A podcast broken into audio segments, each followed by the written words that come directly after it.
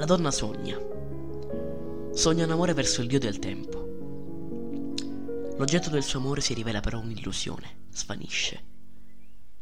Quindi attraversa la società che le è avversa, provando a sfuggirle. È delusa. Poi ritrova il suo amore e gioisce. I due si perdono e si rincorrono. Cercano un unisono che si rivela fugace ed evanescente. Ma cambiando forma, morendo, riescono finalmente ad unirsi. Sto parlando di Destino. Si tratta di un corto d'animazione prodotto nel 2003 dalla Disney. Il progetto risale al 1945, poi è il risultato della collaborazione tra Walt Disney e Salvador Dalì, con le musiche eseguite dal compositore messicano Armando Domínguez.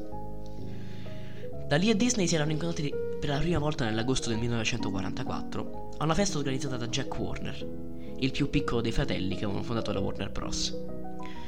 Quella sera Dalì non si presentò all'evento vestito da palombaro, come aveva fatto in altre occasioni, ma a quell'accorgimento non gli evitò di avere tutti gli occhi della Hollywood che contava addosso. L'artista si trovava a Los Angeles per lavorare a una sequenza onirica che Alfred Hitchcock aveva inserito nel suo prossimo film, Io ti salverò, e la sua presenza incuriosiva anche chi di norma era abituato più ad incuriosire gli altri, come Walt Disney. Disney stimava molto Dalì e sapeva per certo di essere altrettanto apprezzato dallo spagnolo. Nel 1936 avevano condiviso una mostra al MoMA dal titolo Fantastic Art, Dada and Surrealism. In quell'occasione le opere del surrealista avevano fatto compagnia a stralci della Silly Symphony, Three Little Wolves, uno dei cortometraggi Disney più amati in quel periodo. Dalì era rimasto estasiato da quell'esperienza, tanto da scrivere una lettera al collega André Breton. Sono venuto ad Hollywood e ho incontrato tre grandi surrealisti americani, i fratelli Marx, Cecil B. DeMille e Walt Disney. Quando finalmente si conobbero, Walt Disney e Salvador Dalì compresero immediatamente che tra loro esisteva quella che Goethe avrebbe definito un'affinità elettiva. Apparentemente erano abbastanza vicini, dichiarò il nipote di Walt, Roy Disney, allo storico dell'animazione John Kenmaker. Mi è sempre sembrato che fossero entrambi autopromotori inarrestabili e che devono averlo riscontrato uno nell'altro. Uno dei biografi Disney li dipinse come due persone che nutrivano ambizioni complementari. Pur essendo considerato il portavoce di un'arte alta, Dalì desiderava essere riconosciuto come un artista popolare. Allo stesso tempo, l'arte popolare di Disney era influenzata dall'arte alta e Walt sognava che le fosse riconosciuta la stessa dignità. Tornando al corto, narrava di una fanciulla alla ricerca del suo amore, il tempo, attraverso i surreali spazi dei deserti di Dalì che conosciamo bene. I disegni e bozzetti preparativi di Destino vennero realizzati dall'artista di studio della Disney John Hank e dallo stesso Dalì in 8 mesi, tra il 45 e il 46. Tuttavia, a causa di problemi di natura finanziaria, il progetto fu abbandonato. La Walt Disney, infatti, fu colpita da una grave crisi economica durante la Seconda Guerra Mondiale. Hank produsse un piccolo test d'animazione, della durata di circa 18-19 secondi, nella speranza di un futuro recupero del progetto.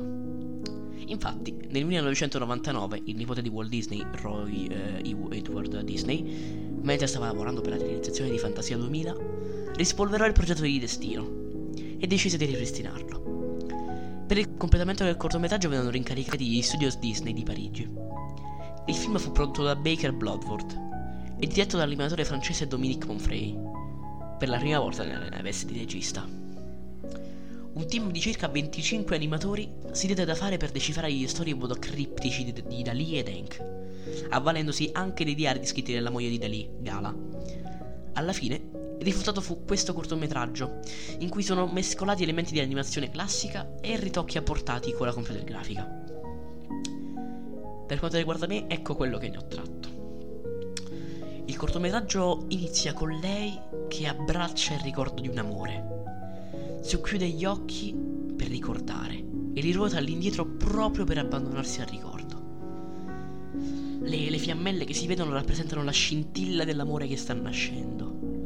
La luna con la gobba apponente, e quindi crescente, indica proprio l'amore che cresce. La ragazza che balla così, come la figura col bicchiere in mano, mostra un amore inebriante. Ricordano proprio quello. Non sapevo che significato attribuire agli occhi e al braccio teso.